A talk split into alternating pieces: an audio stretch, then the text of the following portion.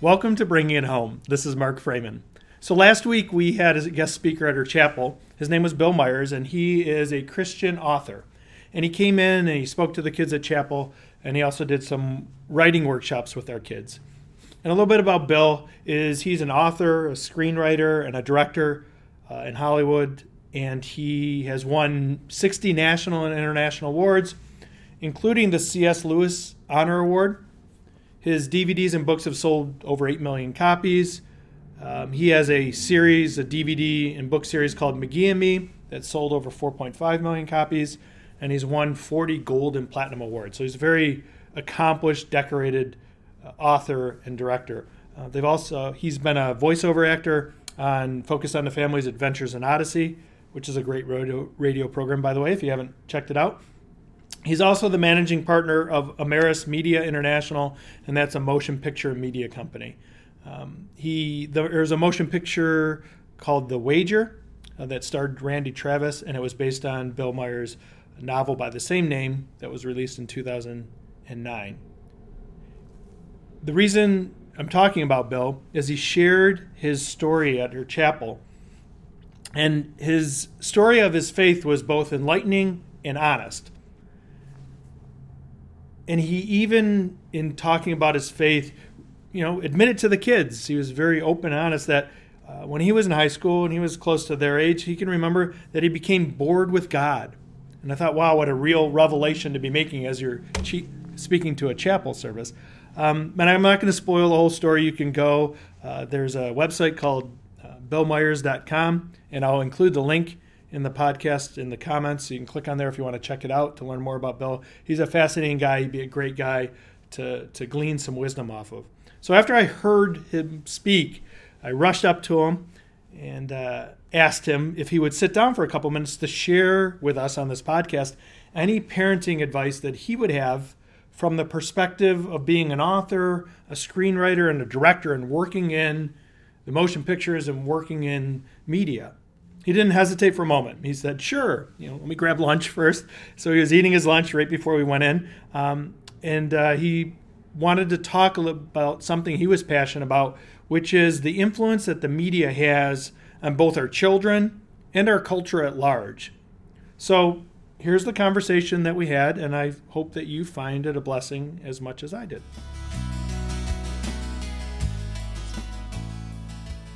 With me today is Bill Myers, accomplished author, Christian author, and Bill wanted to share a little bit, was gracious enough to be willing to share with us some parenting wisdom from his perspective. So, Bill? My turn, huh? Yeah, thank you for joining us. Oh, my privilege, and, and thank you for letting me get this off my chest. um, I think, particularly as Christian parents, we are so uh, unenlightened about the power of the media, or we've just sort of grown numb to it.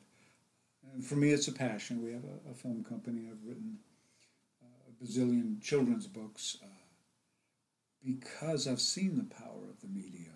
I've seen the way it influences, and it's not just it's not just me happening to see things. There's plenty of research that shows that your child does not go away unaffected by anything they read or watch or listen to.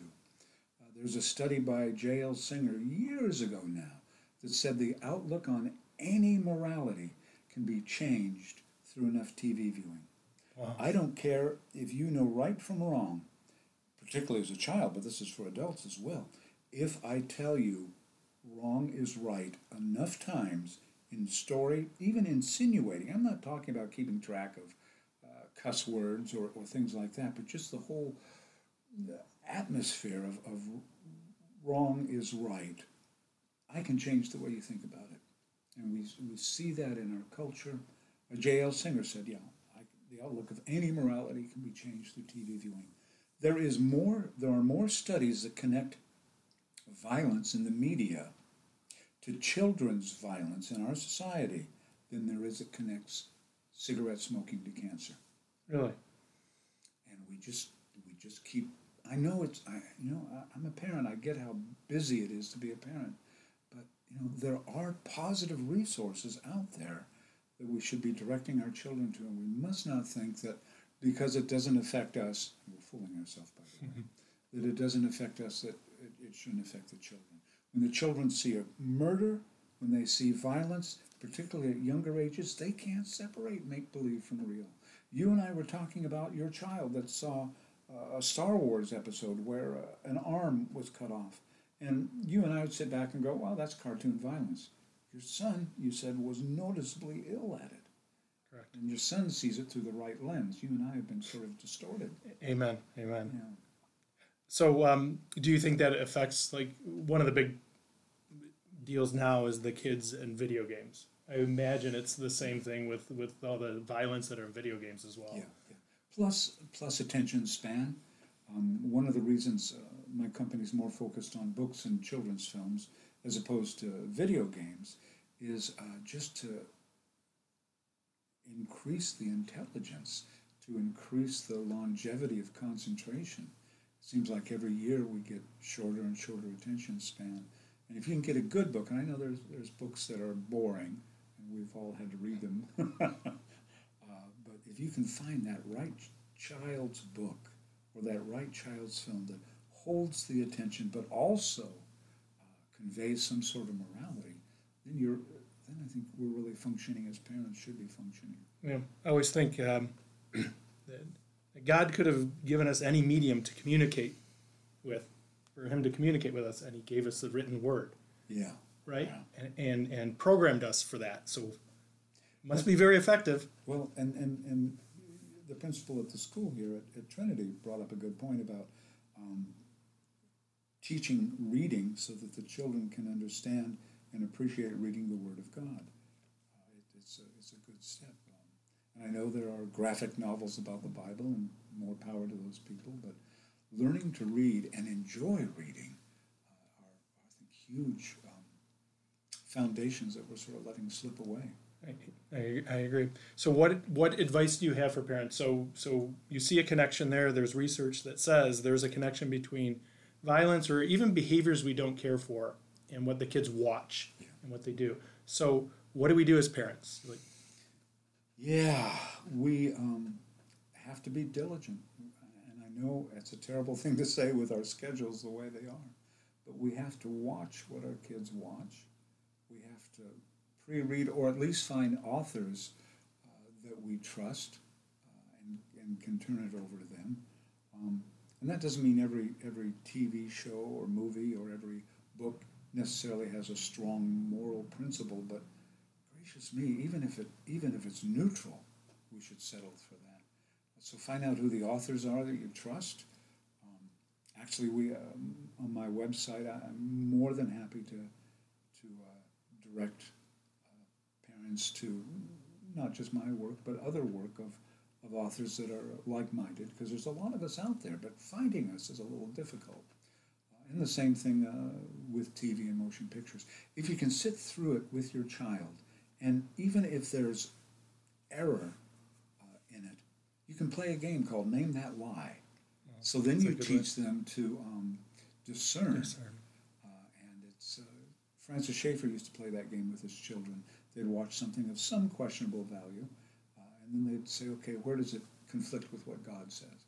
Wow, that's that's very interesting. And the thing I would add, I hadn't thought about this, but I have a daughter who's graduating uh, from college, and she was telling me the incoming freshmen into college, so they would be what 17, 18 year olds, um, that they don't even watch TV for the most part anymore. They watch YouTube videos or short clips of videos. So I would extend even beyond authors is is content providers. The whoever they're watching, however silly it might seem online in these short little videos, there's messages in those Yes, there are. right? And that's the learn that they're learning there as well. As as silly as we think they are, like that makes no sense to them. It does, and that is a big amount. They spend a significant amount of time doing that nowadays. Yes, it, it costs so much to produce that nothing is in there by accident. Nothing is in there by accident. So, so what resources um, you mentioned your website, which we will uh, post on our website. We'll also have it in the comments of this podcast if you want to look through there. Uh, so we'll have it for you, so you can click on it if you're uh, listening right now. But uh, what other resources would you recommend parents look at? Oh, um, there's a Parents in Television Council uh, that, uh, not necessarily Christian, but good people that are seriously concerned about uh, the things that are being shown, particularly on cable, and they they they are a watchdog. So if, you don't have time to be a watchdog, do the research and find out people like this, people like us. Uh, this parents and council and TV, I think is what it's called, or close to it. You'll find it on, on the internet. Uh, just really, really good, and they point out things. Again, not necessarily uh, biblical, but just the deterioration that's happening to our culture.